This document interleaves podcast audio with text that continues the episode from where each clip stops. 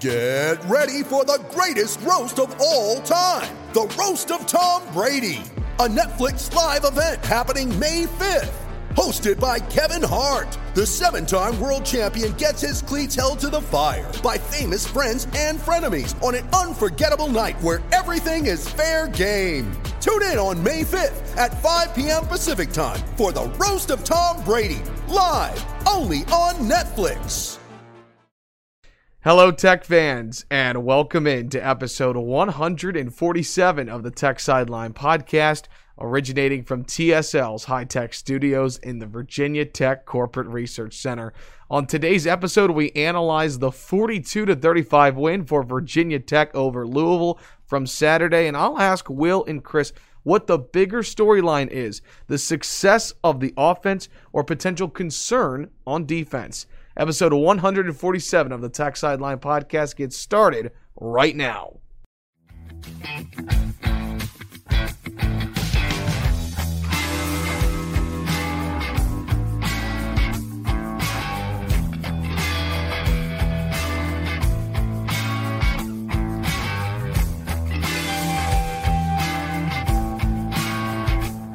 Welcome back to the Tech Sideline podcast. It is great to have you with us whether you are watching live or archived on YouTube, listening on Apple Podcast, SoundCloud, Amazon Music, Spotify, Google Podcasts, or on Stitcher. So many great ways to consume the Tech Sideline podcast.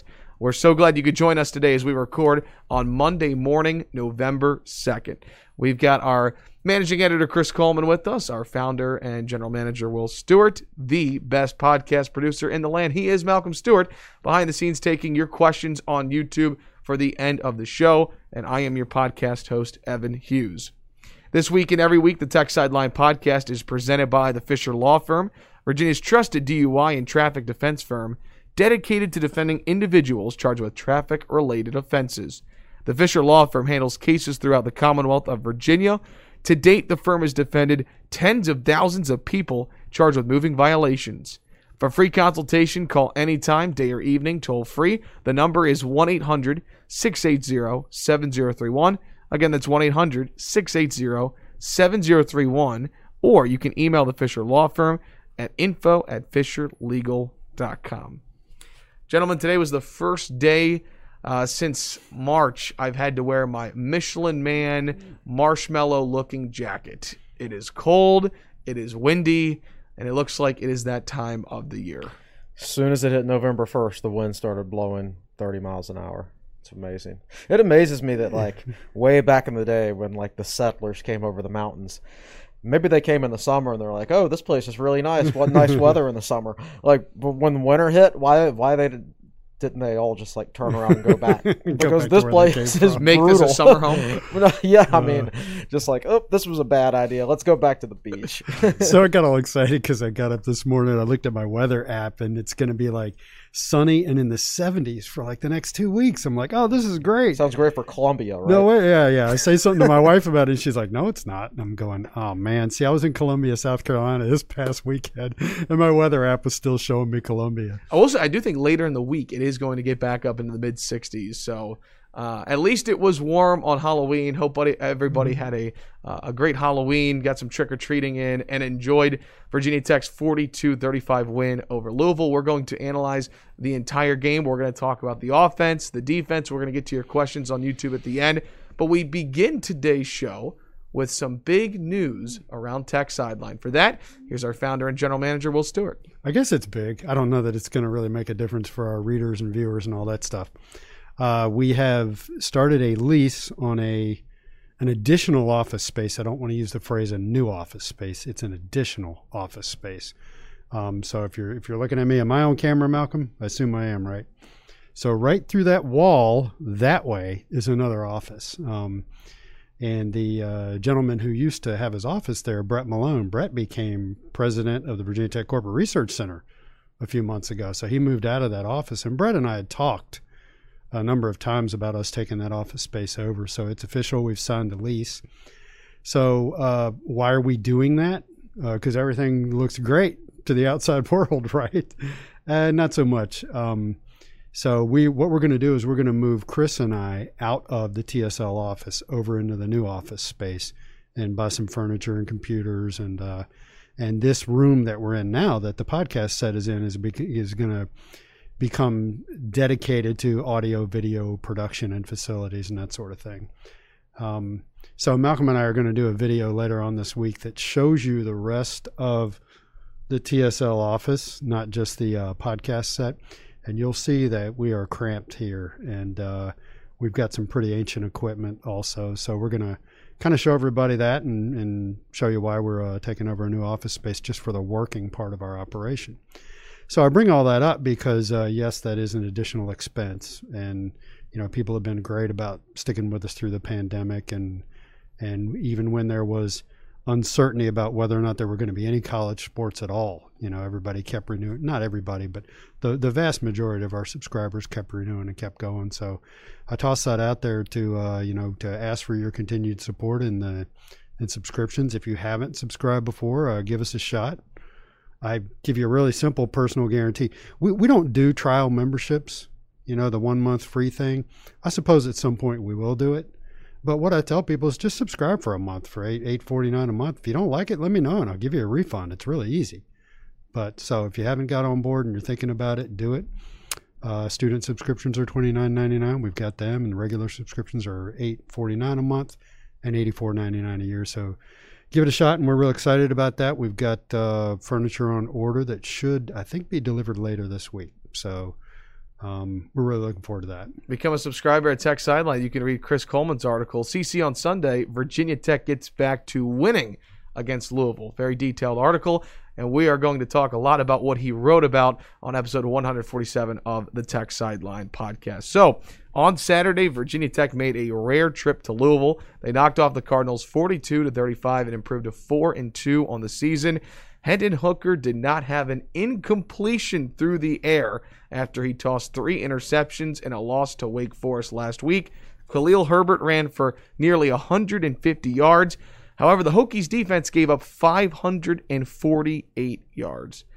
Will, what's the bigger story from the game on Saturday? The offense bouncing back and scoring 42 points, or the defense giving up 548 yards? That is a good question. Um, actually, for me, I'm gonna I'm gonna dodge the question, and I'm gonna say that that what a lot of my uh, Monday Thoughts article is going to focus on later on today is how ready Virginia Tech was to play. I thought they showed up ready to play mentally and emotionally, and and that can change the course of an entire game. And I, you know, Louisville got the ball first, and I immediately noticed well, the very first play from scrimmage, Justus Reed runs a stunt right up the middle untouched and, and sacks Malik Cunningham. And I, I thought that really set the tone, you know, and it's interesting. So we'll, segue into talking about that defense. Um, I, I just thought they looked really active. I thought they got a lot of penetration. Yeah, they gave up 548 yards, but I thought, and I don't want to go on and on because I know we'll get into more detail later, but I see uh, I see growth in the defense. I see potential. Um, as far as the offense goes, Evan, I, I, liked the return of the running game where they, they ran the ball something like 50 times and mm-hmm. only passed it 10. I don't know that you want to do that every single game, but uh, um, I just I, I, liked what I saw out of the offense too, and, and I can't honestly I can't pick one or the other which one's the bigger story. That's yeah. all right. That's why we've got Chris Coleman here. Uh, Chris, I'm going to ask you to pick one. What's the bigger story? I would say the offense getting back. Um, because the defense giving up 543 yards. 548. 548. It's not that surprising. And, and, honestly, it's that game was like the Miami game from last year. You jump out to a big lead. Exactly like And then Almost. there's a and then there's a fluke play before halftime. Right? Remember Miami ended last season with a Hail Mary? Mm-hmm. Right before half. That that's the famous fist bump between uh, Mark Jones right, and, right, right. and Dusty uh, whatever his last name is. Dvorak. Yeah, so it was pretty much just exactly like that Miami game last year. Yeah. Uh, and you see that in college football. One team will get a will jump out to a huge lead, and kind of the rest of the game they just just kind of hang kind of hang on. Yeah, yeah, uh, yeah, yeah. And exactly. So I, I think I think the offense getting back on track is, is the bigger story. Seeing progress from the defense, and we'll get into that later. But you know, the, this is going to be a Virginia Tech team, and we already know this that's going to have to score some points to win games. So they had to get back on track, and they did. I'm really excited to analyze this game because going back and I, I listened to a little bit of our preview podcast from Thursday, previewing Louisville and Virginia Tech. I mean, you guys hit the nail on the head. I mean, what to expect from Louisville's offense, uh, being explosive, but then sometimes sputtering, and then the defense and our the score predictions from all three of us actually were Right. were, were pretty close to what ended up being 42 to 35. Let's start breaking down the game. Let's start on offense, and I want to begin with Hendon Hooker. Two weeks ago against Boston College, put up some of his best career numbers in an individual game against Boston College. He ran for over 150 yards in that game. Threw three interceptions against Wake Forest and a disappointing 23 to 16 loss. So, how does the Hokies quarterback respond? 10 of 10 through the air for 183 yards. He carried the ball 19 times on the ground for 68 yards and three touchdowns. According to Damian Salas, the webmaster at Virginia Tech, it's the first time a Virginia Tech quarterback has not had an incomplete pass in a game, minimum eight attempts, since his stats database was started in 1987. Chris, what grade does Hooker get for his performance on Saturday? He gets uh, probably an A to an A minus. I say A minus because like remember when he threw the tight end screen to James Mitchell, but it was a fake pop pass up the Mm. middle. So I don't know whether that was an option to throw or it was a straight up fake all the way. You know, if that was an option that he actually made the, the, the wrong option, he should have thrown it over the middle to the pop pass, right? Yeah, because but if Khalil, he- Khalil Herbert was running right, wide open. uncovered down right. the middle. But but if he stuck to uh, if he stuck to the play call and didn't ad lib it, then then you know he gets an A because that, that that was a very very good performance. Uh, they didn't ask him to to throw it all that much. Uh, he was more accurate this week. That that that throw he made to Robinson on first down in the second half. I don't remember if it was the third quarter or the fourth quarter, but it was like a deep. I think it was third quarter. Yeah, that was on point.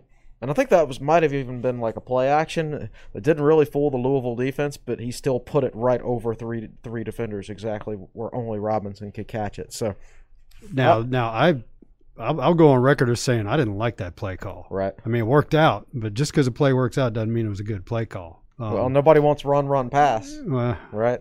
I know it, you know, but, but I just remember when he dropped back, and chucked that ball downfield. I thought, oh man, you know, Yeah. and, and it worked great. He put it right on the money, and Robinson went up and got You it. You got to pick your spots if you're a tech offense because if you have to throw it 30 times, I mean, just but look, they had to throw it 30 times against Wake Forest and, and North Carolina, and they lost both games. And they threw it 15 times against Boston College and 10 times uh, against Louisville because they were running the ball and they didn't have to throw it. So that, that that's ideal. If, if you're getting over 20 throws a game, and um, especially if you're hitting up close to 30, that's a bad sign. But, like if you just want to look at the box score without looking at the actual score, if you want to do one of those, you block out the score and just read the box score. If it says Tech threw it 30 times, you'd probably be like, uh oh. Yeah, it's not good. Yeah, but uh, so yeah, I, I, th- I think Hendon had a very had a very good game, and actually his preliminary PFF grade is like a 92, Woo. wh- wh- wh- which might be better than I forget exactly what his Boston College grade was, but it was at that point was the highest Yeah. highest of his career. So this might be the new highest of his career.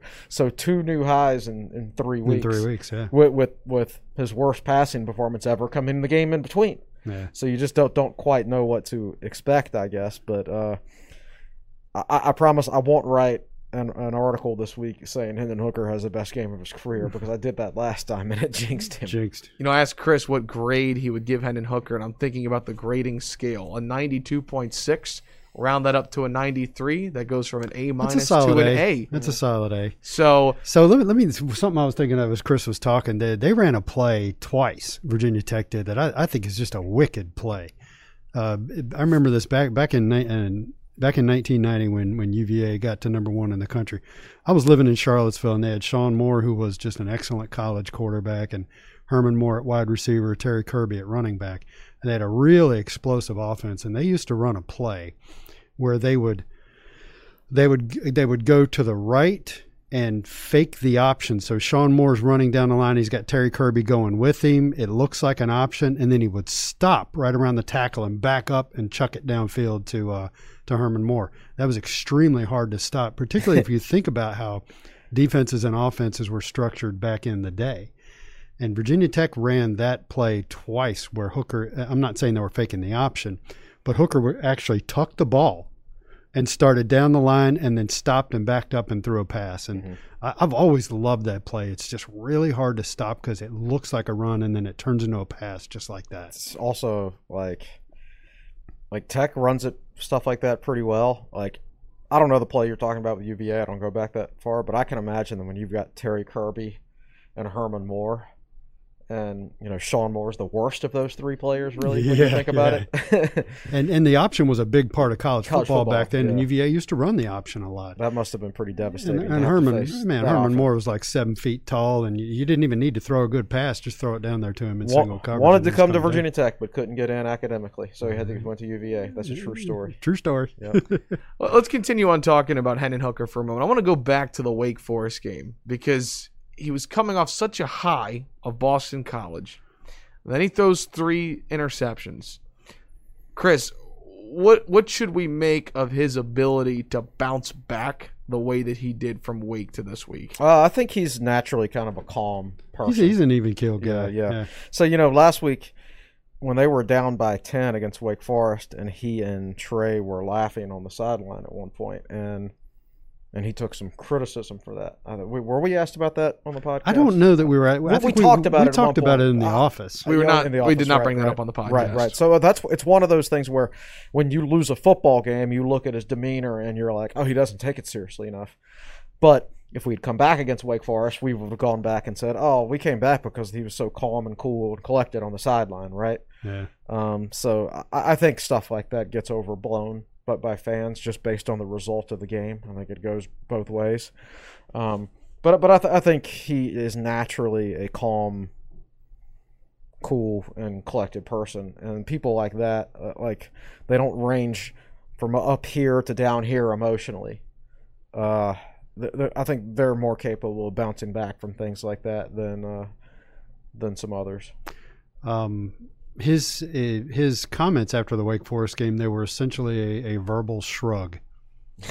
you know, yeah, this wasn't a good game, but uh, we'll get back in there, and work at it, and play better next time. You know, and yeah, that that's coach speak and player speak, but in but in his case, it was true.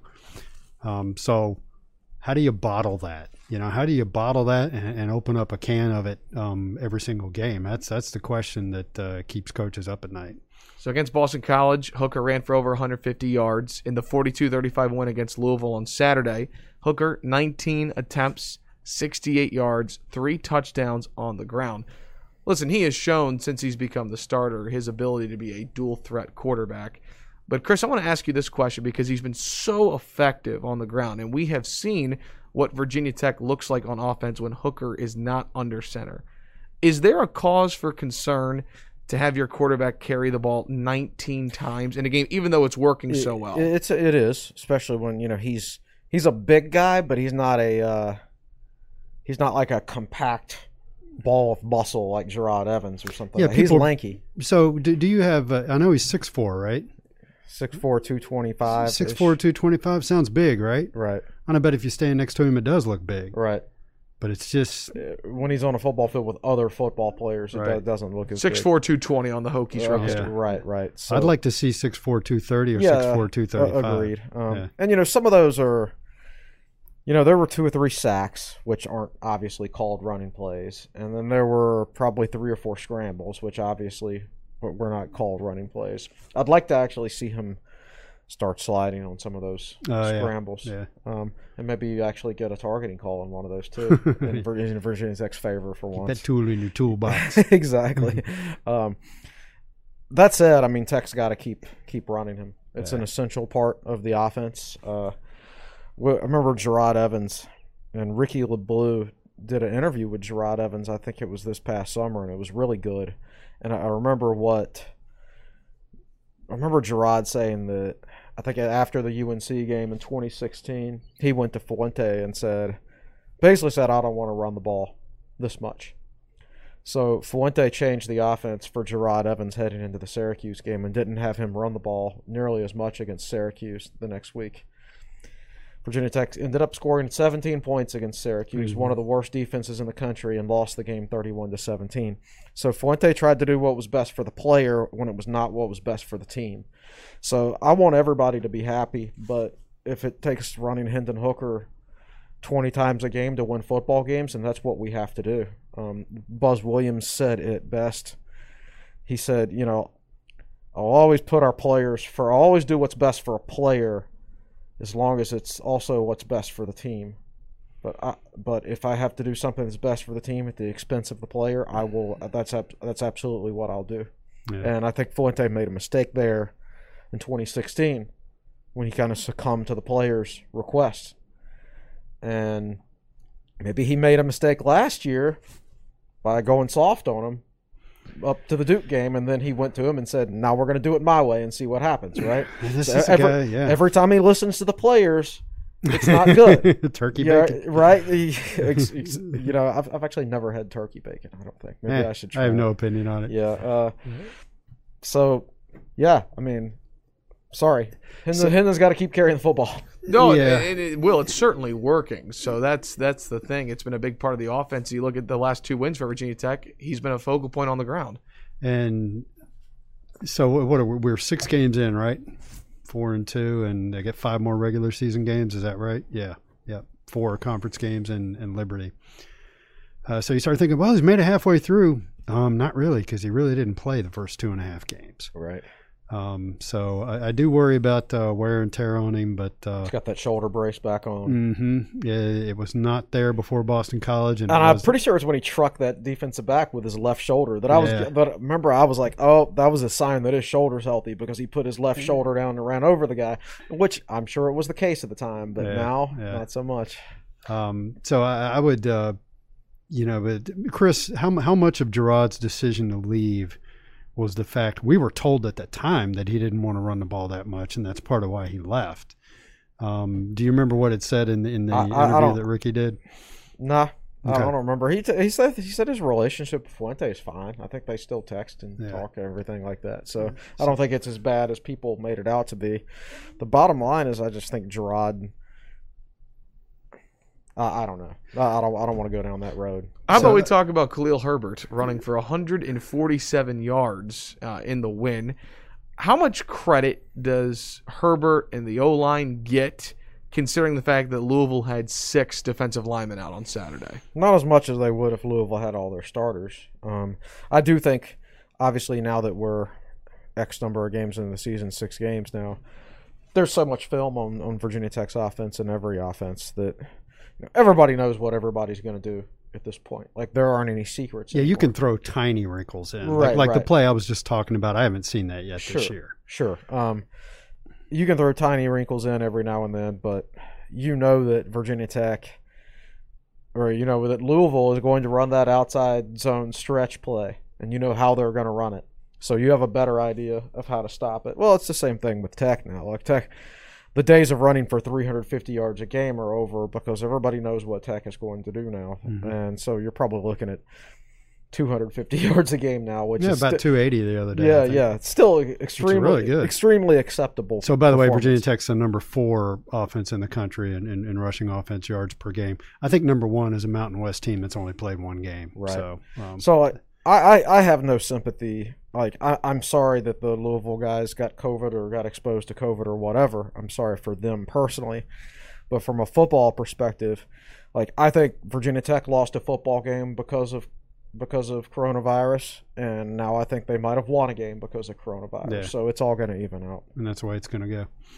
Um, let's uh, transition over to the receiving corps. Big play Tré, four receptions, 71 yards. Had a big catch inside the red zone, inside the five yard line. Actually, he was about two yards shy of hauling in a touchdown. Will, how much more explosive is this offense when Tré Turner is involved in making plays down the field?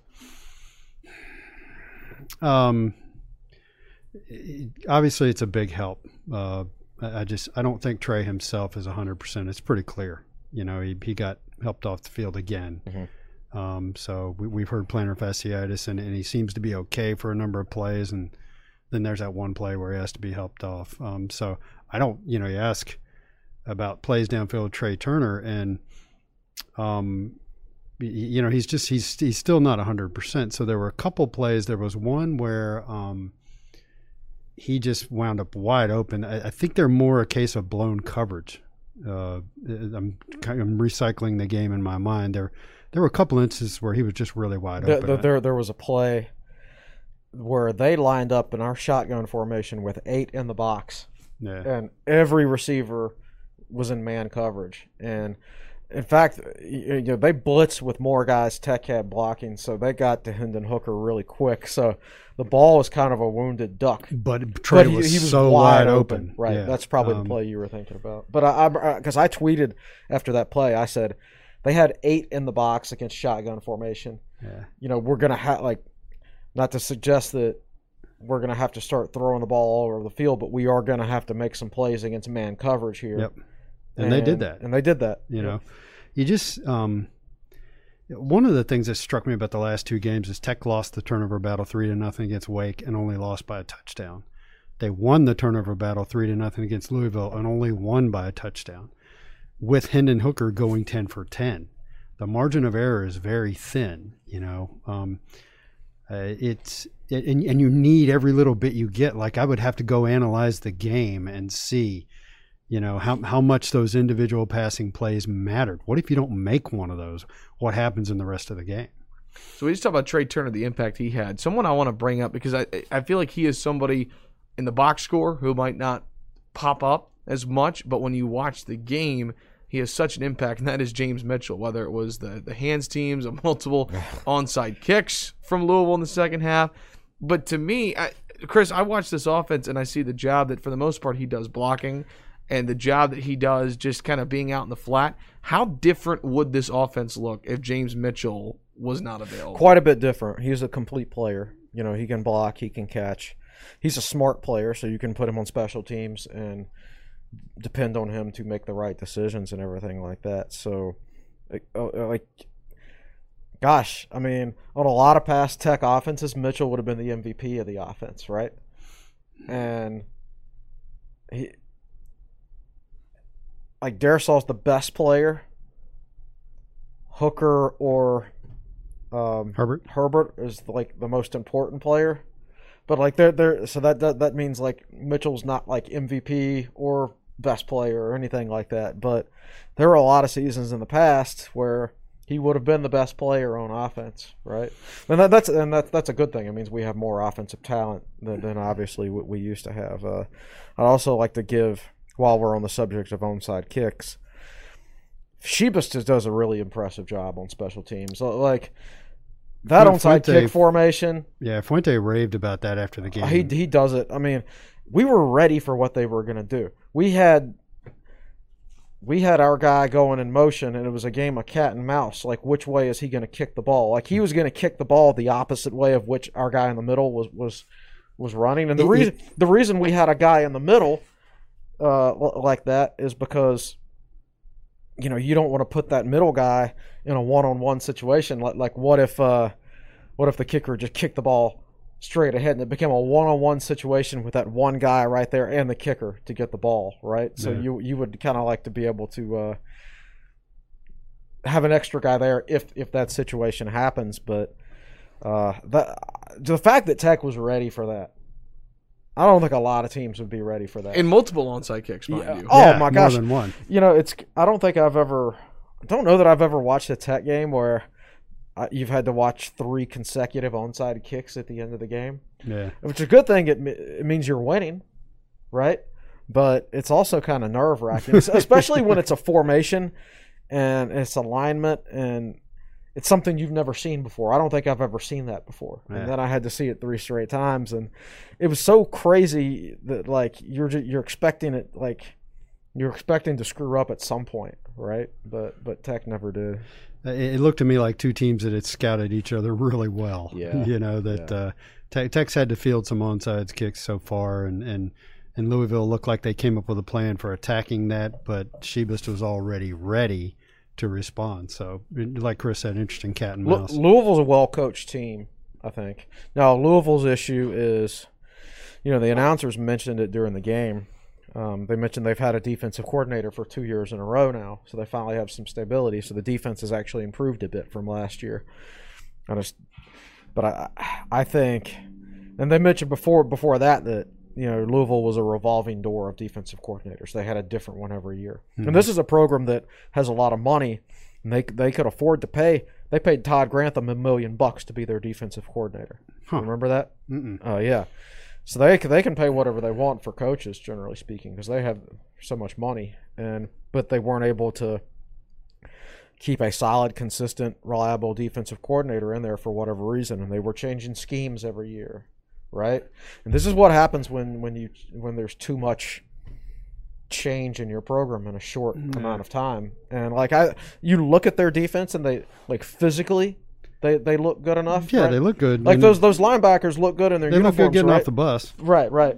And this is I'm not talking about their defensive linemen who are about. I'm talking about their starting senior linebackers that should be good football players, but they're not because they've had the, so many different coaches in their in their careers. I think. Um, there, there's something there's something missing with that team.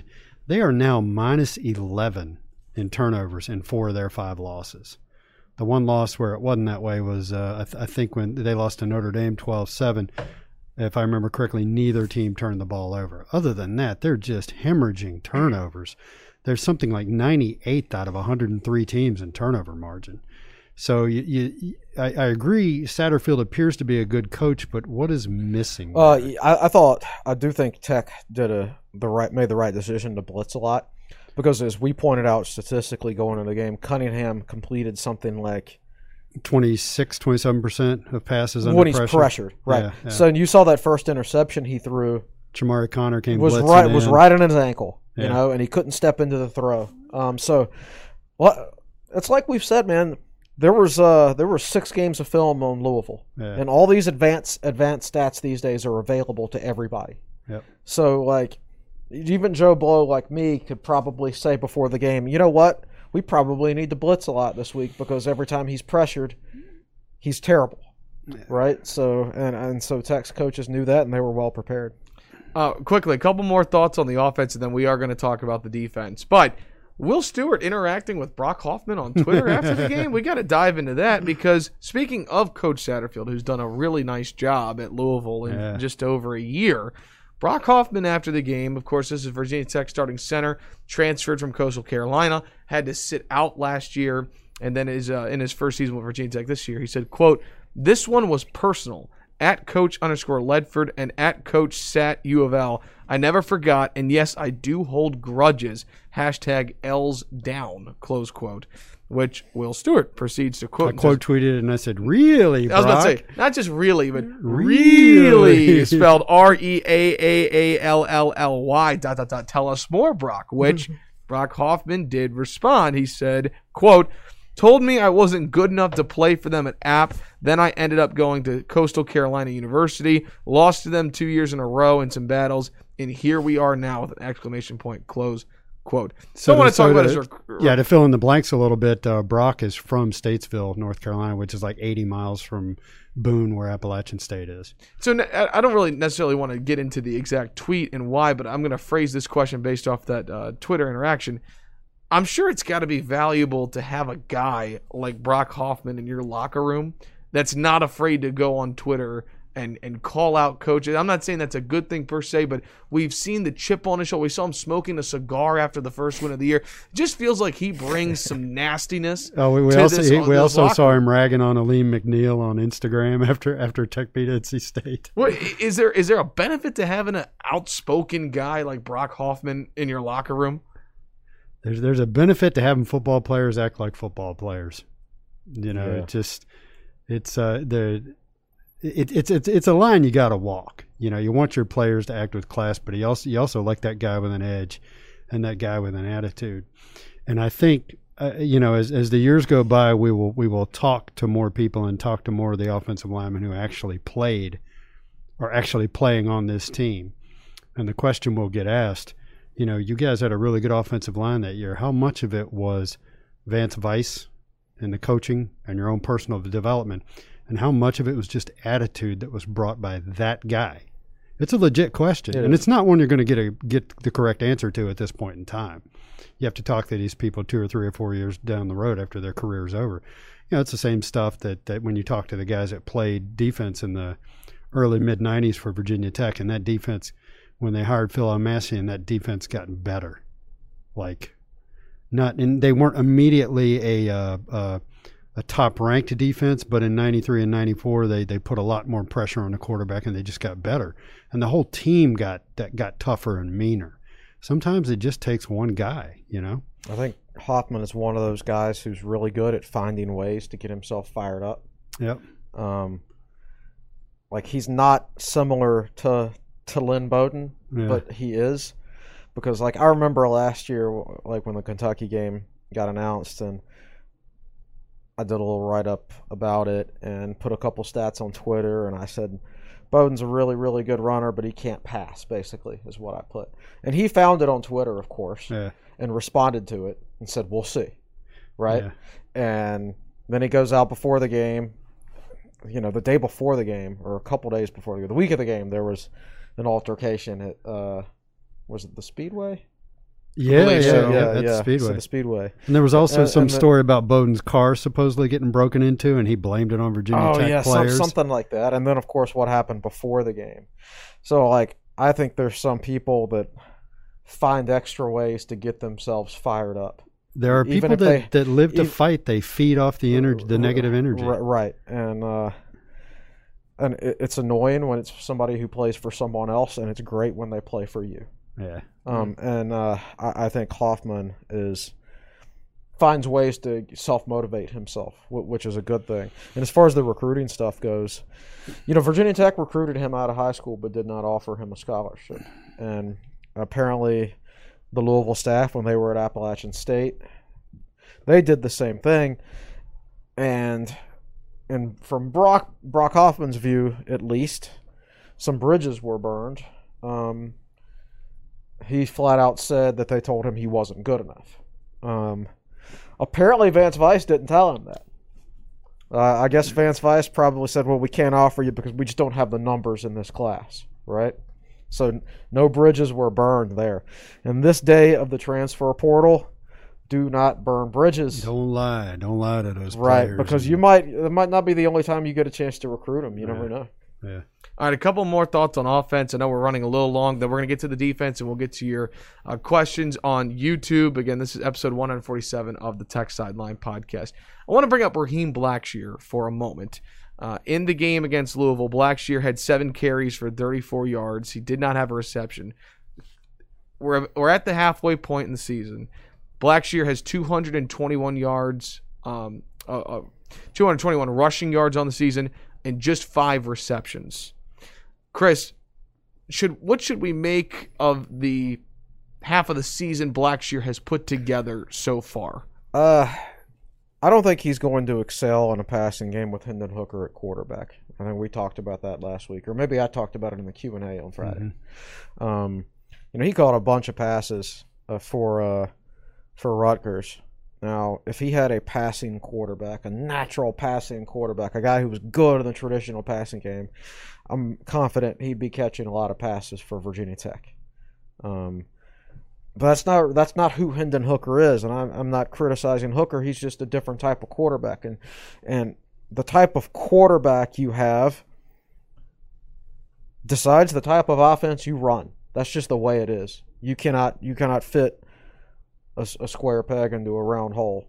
Um, so I think Blackshear is getting better in the running game. He's obviously looking healthier and in better shape and everything like that. He's breaking some tackles. He will put his shoulder down and run over you, as he saw, as you saw the other day.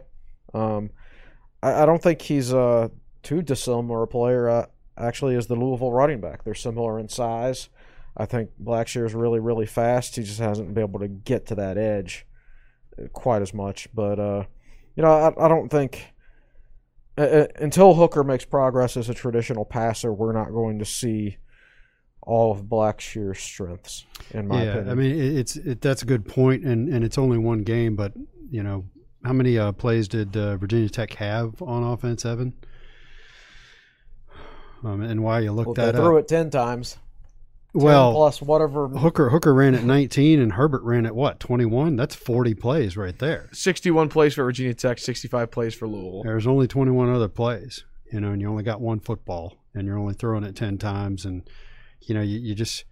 It, I, th- I think there was a perception when Justin Fuente started here that Virginia Tech was going to run 80 plays a game, and that's just not the way it's worked. That's out. not the way it works. And, and you know, I remember doing articles back then, and generally speaking, the teams that ran the most plays, that ran the really high up tempo offenses, weren't winning that much. They had horrible defenses, and they Yeah. weren't winning that much. Like Syracuse under Babers was the best example. High tempo offense. You know, Tech fans don't watch Syracuse play. The only time they've watched Syracuse play is when Syracuse upset Tech that time in the carrier dome when Justin Fuente didn't Yeah. when he listened to, to Jerod Evans instead of himself, right? Yeah.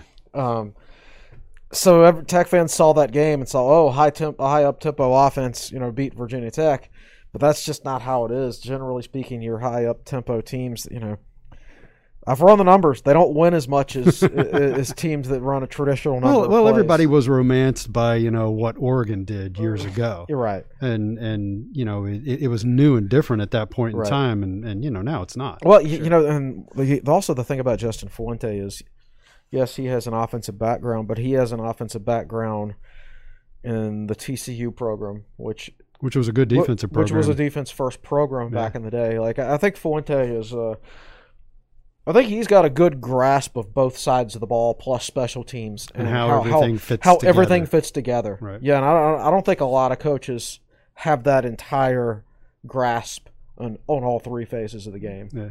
All right, so last thing we're going to do before we take a break, and then we still have to talk about the defense, okay? It's been a great podcast, a lot to break down. We're halfway through the season. Virginia Tech is 4 and 2.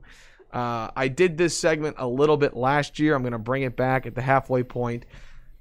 Rose, Bud, and Thorn of the Virginia Tech offense. We're going to do this on defense. For those that have no idea what I just said, the Rose is what is working really well.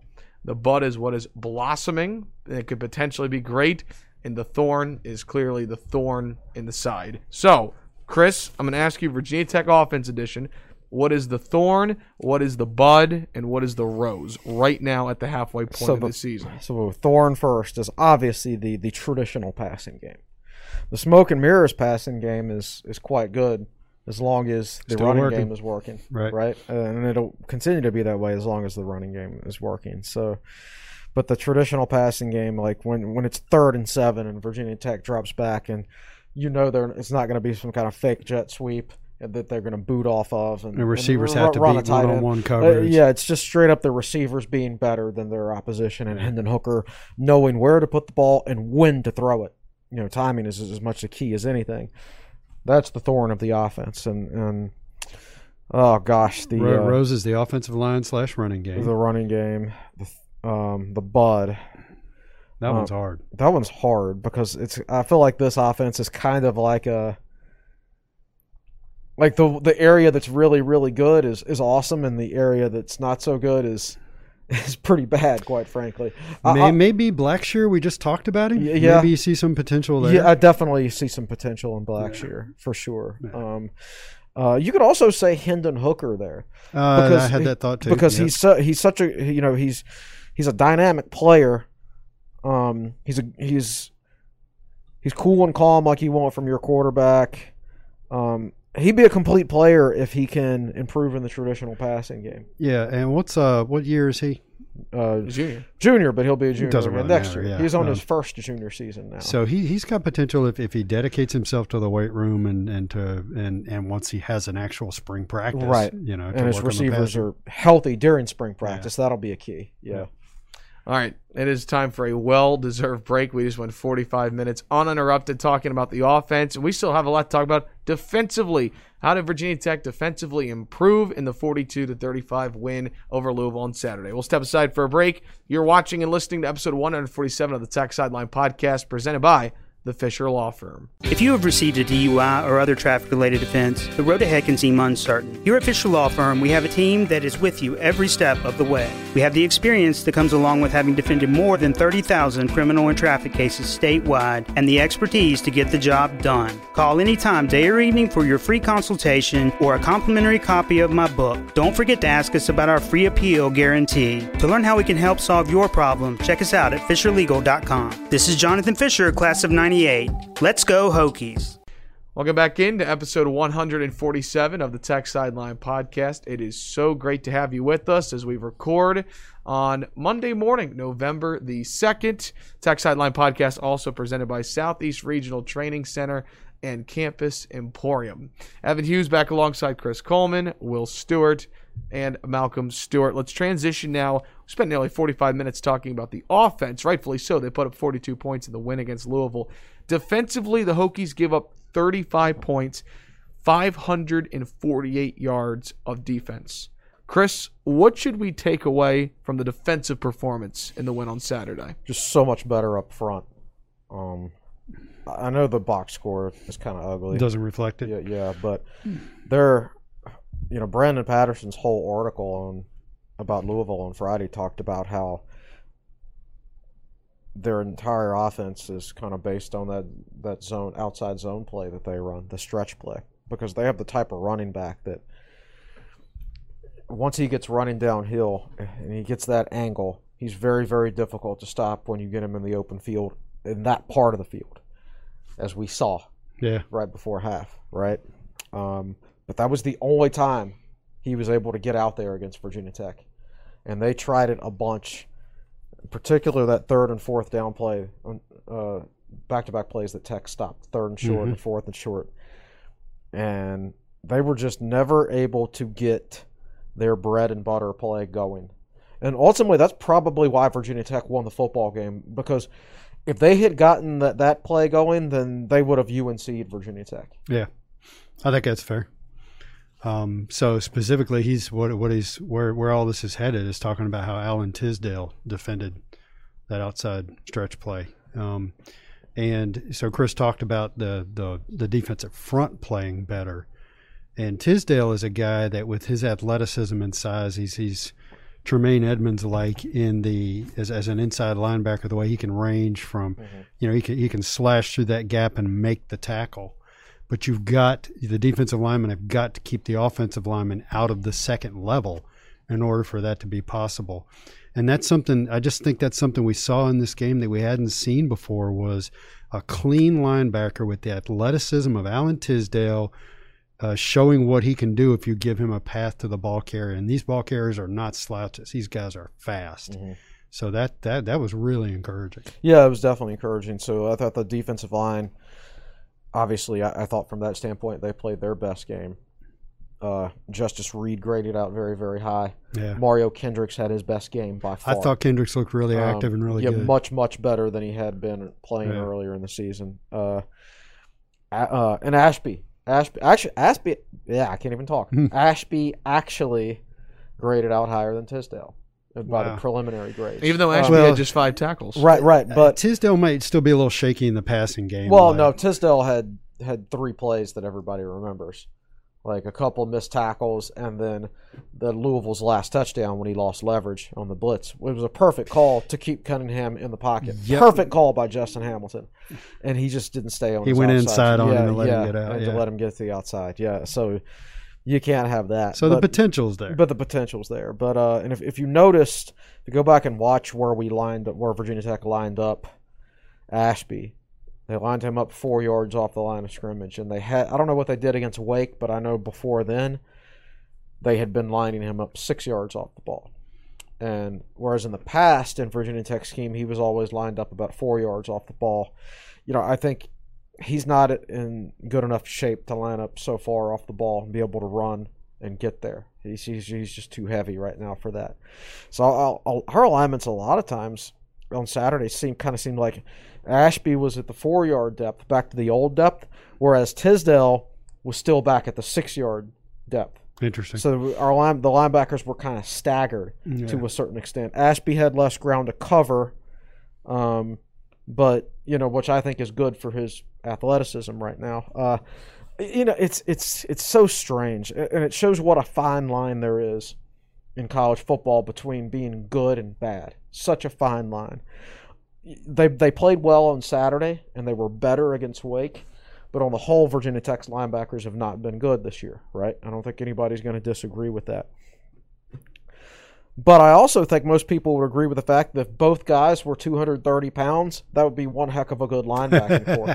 Tisdale Uh, needs to be bigger, uh, and Ashby needs to be 210 smaller. and he needs to be 230. Ashby's 245 and he also needs to be 230. Yeah. right? So if those guys do what they need to do in the off season, Yeah. Then they have a chance to be a really good combination at linebacker for Virginia Tech next year. I want to talk about the uh, defensive line real quick for a moment. I want to highlight Justus Reed. You guys talked about him, but early in that game, you mentioned the stunt earlier in the podcast. I mean, he was immediately in the backfield, suck, uh, sack Cunningham. We have talked so much about the transfer portal and the job that Justin Fuente did, adding so many pieces on offense, like Khalil Herbert and like uh, Raheem Blackshear. yeah. But Will, how big of a get has it been first half of the season having Justus Reed? Well, given the Garbutt situation, it's it's it's been pretty big, you know, and Especially and when he's healthy. Yes, um, and you can see uh, you can see where Virginia Tech's headed with with defensive ends, bigger, taller, rangier guys. You know, and as, as we've talked about before, that's how you defend the modern offense. You get a you get a bigger, taller, rangier guy.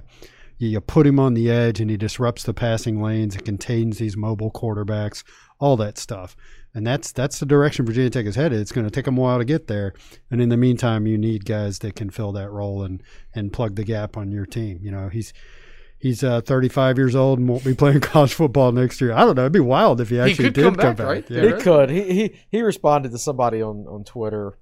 With like, nah, I'm, I'm not I'm coming. done after this year. Yeah. I mean, He's you, you got to stop at some point. Yeah, he, he's and and he's like 24 and a half. He's not just 24. He's the Van Wilder of Yeah, college football. But he, he's been, yeah, and, and he and he looked so good in that first game, and we heard he got dinged up, and and I uh, and we haven't heard that he's not dinged up now, but he looks. I thought he did look quicker. Yeah. I, I thought his first step was much much quicker the other day. Um, and the thing is, he's a seventh year senior, right? He's a seventh year senior for a reason because he kept getting hurt. So expecting him to be 100% healthy for That's every true. game this year was never realistic. And I remember the, the discussion about Ryan Williams, what a great running uh, running back Ryan Williams was, but he really only spent one year in high school and college healthy. He had one 1,000 yard season in high school and one 1,000 yard season in college. Yep. And those were the only two seasons he was ever healthy. And it got him to the NFL for, you know, however long he was there, not too I'm, long. I'm actually, it's actually shocking. It actually shows how, how- what they thought of his talent level. oh, They took What- him in the or- fifth round, right? He The was Cowboys. a second round pick. Ooh, no, guy. Ryan Williams. Yeah, I'm pretty sure he was a second round pick, right? If only somebody had a computer. Right. right. If only someone had a computer. Coulda- could look it up. Uh, but like, I'm pretty sure he was a second round pick, and even with that injury history. Yeah. And then, of course, injuries are what basically knocked him out of the NFL, right? Oh yeah, he was never never Yeah. healthy. That's a He shame. got drafted by the Cardinals, by the way, Evan. And then went to uh, the Cowboys after the Cardinals. The problem is there's a lot of people named Ryan Williams. there's a lot of people named Ryan Williams. Raise your hand if you are dead wrong on this morning of the Tech Sideline podcast. That would be Evan Hughes. He was drafted by the Arizona Cardinals in the second round. Uh, let's see player. here. Uh, that, that's amazing. I don't know why I thought he was a fifth round Just pick. say but, which uh, pick he was on the. That's what second I'm round. trying to find. Uh, he was drafted.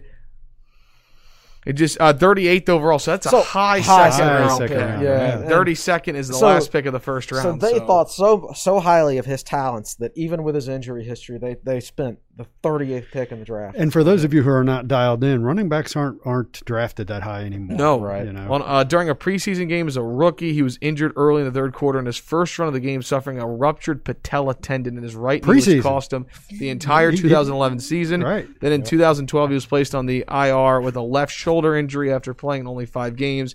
He was released on May 12th, 2014. yeah, So, anyways, not to go down a Ryan Williams tangent, but that's a guy Uh, I'd like to talk to. Wonder where he is. yeah. Uh, all right, last uh, going on the theme of the transfer portal. We mentioned how big Justus Reed's been. How about underrated transfer portal pickup of the offseason? Devin Taylor. Interception at safety. No, it hasn't yeah, been great. didn't have a good game, but had a good had a big play. Yes. Um, he was very very reliable as as the umbrella man in Tech zone coverage for the previous two games. Um, little shakier on Saturday. Um, I think he was supposed to have deep zone on their long On touchdown Hawkins pass. run, It made Brion Murray look bad, but I'm pretty sure he and Deablo well, had the deep zone. Murray didn't help. Yeah, Right, a lot of things went wrong Well, on no, that but, play. but, but I mean, if But you're the if you're the, guy. corner I mean, you high low a guy. The safety has him high, and you take him low. And, Yeah. and if it's overthrown, the safety picks it off. If, if it's underthrown, you pick it off. Oh, Uh, now are we talking about the, the 82 yard passing play, or are we talking about the 90 yard touchdown run? oh, the the the passing play. Oh, see, I was talking about the touchdown run. Oh, okay. Uh, I'm talking. I'm talking about the one where he had, he was up top on the. He had deep safety.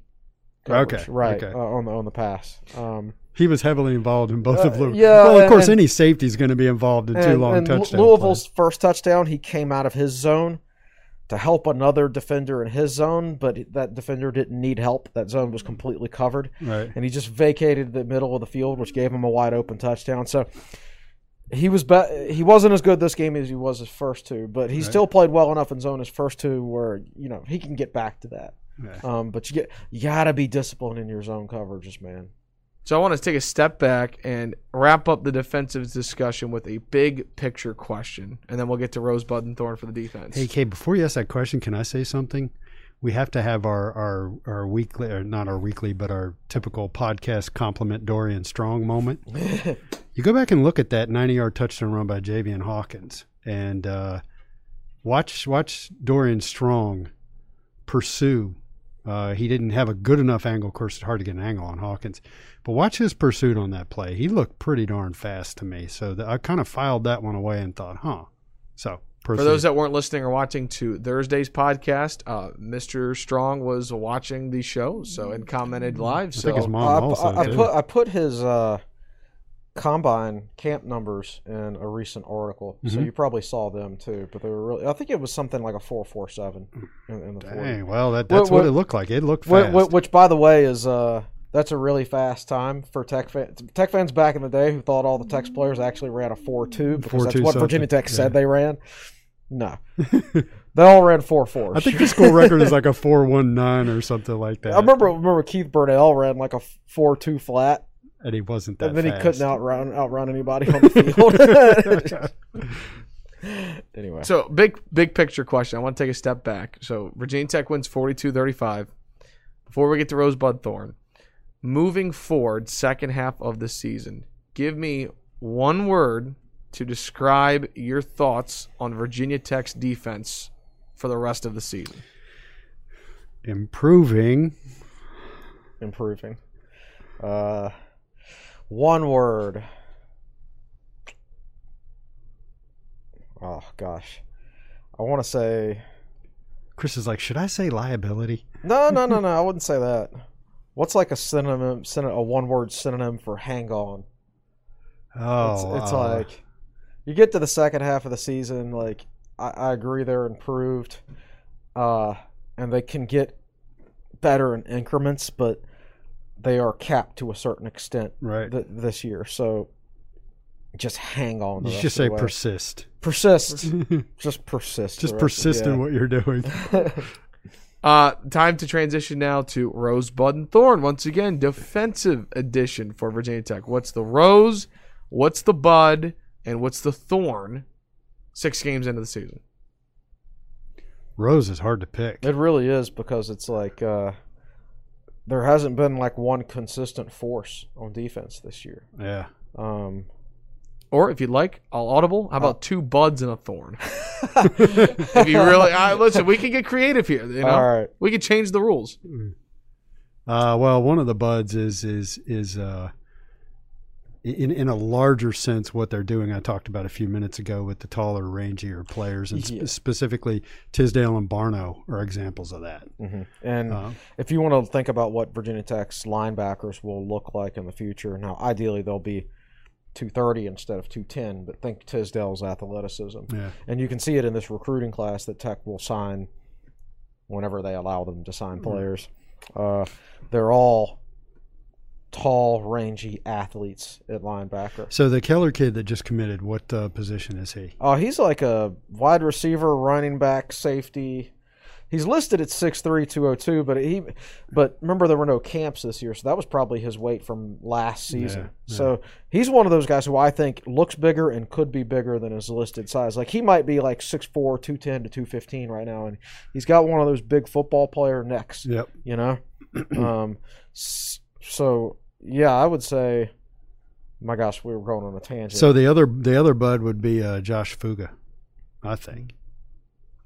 Yep. I go uh, Fuga and Strong. I was about to say Well, that's true. Yeah. Um, and the thorn would probably be.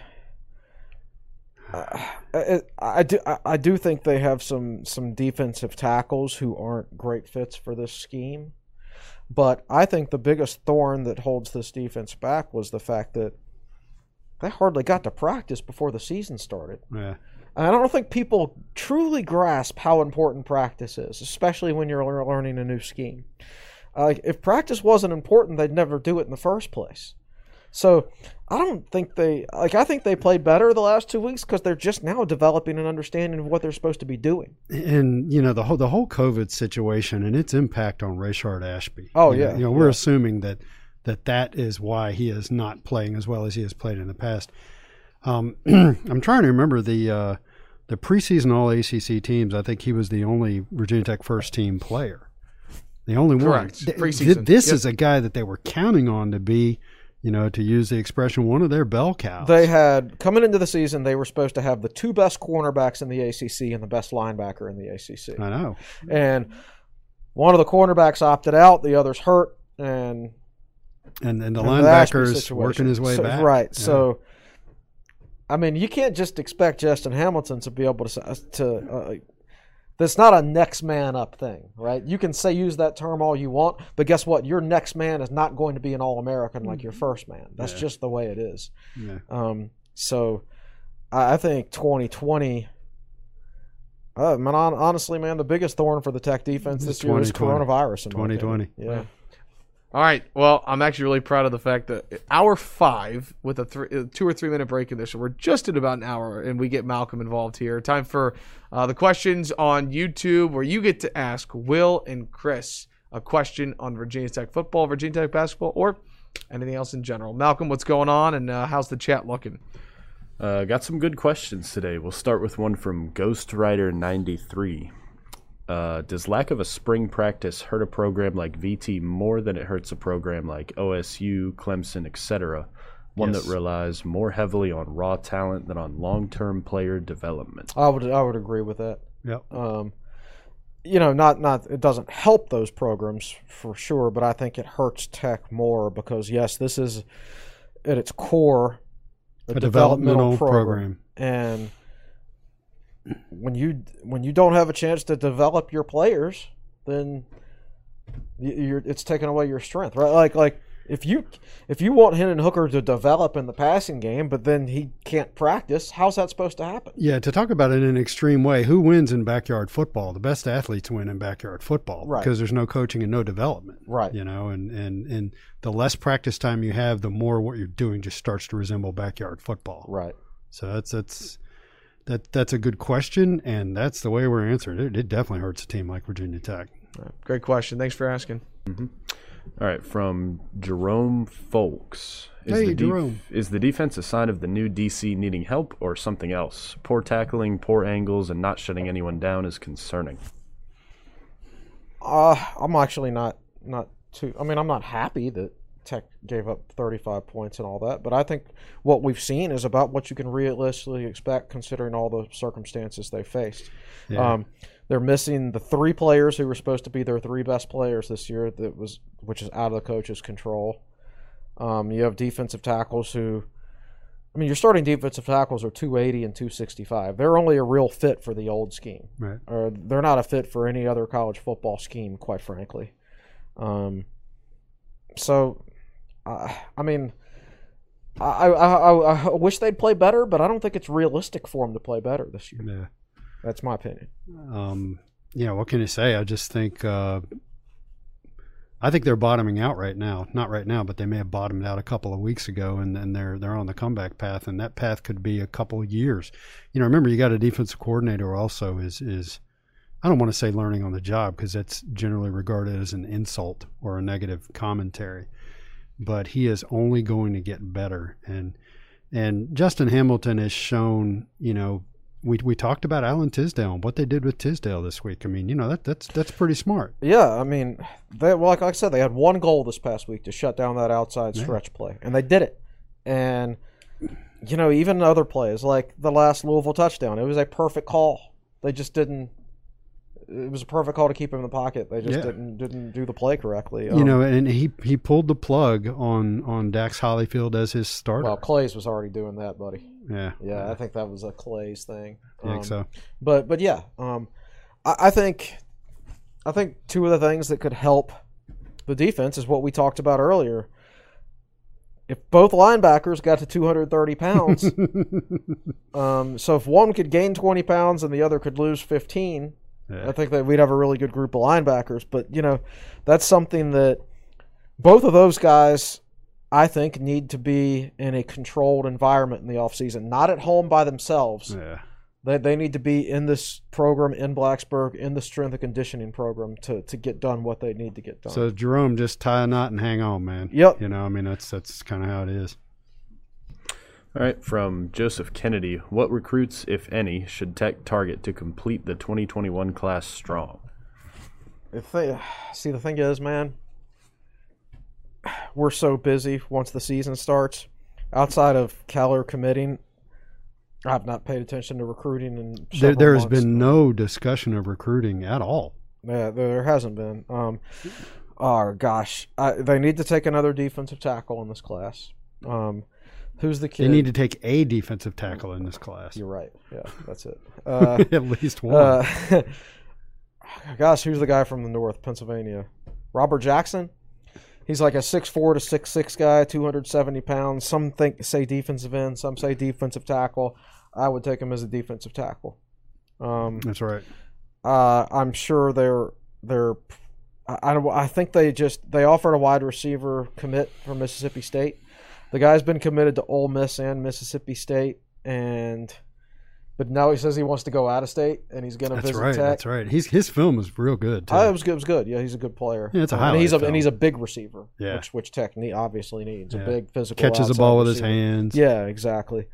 Um, but other than that, I, I just don't know right now. Um, it's, It's- it's it's quiet, and plus when the season starts, we're so busy that like I don't even have time to. Well, and so one of the things that hasn't happened is there hasn't been that big visit game, which, oh, which oh right, which this guy's visiting this week. That guy's visiting. Oh, they're week. bringing in twenty five recruits, and that's, That's just not, not, happening. happening. Right. So you know, so, so so your window into recruiting is is restricted to who's on Twitter announcing they've uh, got an offer. right which may or may and, not be you know true. we, we run two jason Stamm articles per week and a lot of the recruits are saying the same thing they're like well i took a couple visits early in the process but then they got locked down i don't know where my recruitment is right now because we're not allowed to visit And a lot of kids aren't even playing football. right Yeah. yeah so and some of them are going to play this spring and some of them aren't and so yeah there, there's a whole lot up in the air right Yeah. now All right, we'll do one more, also from Ghost Rider 93.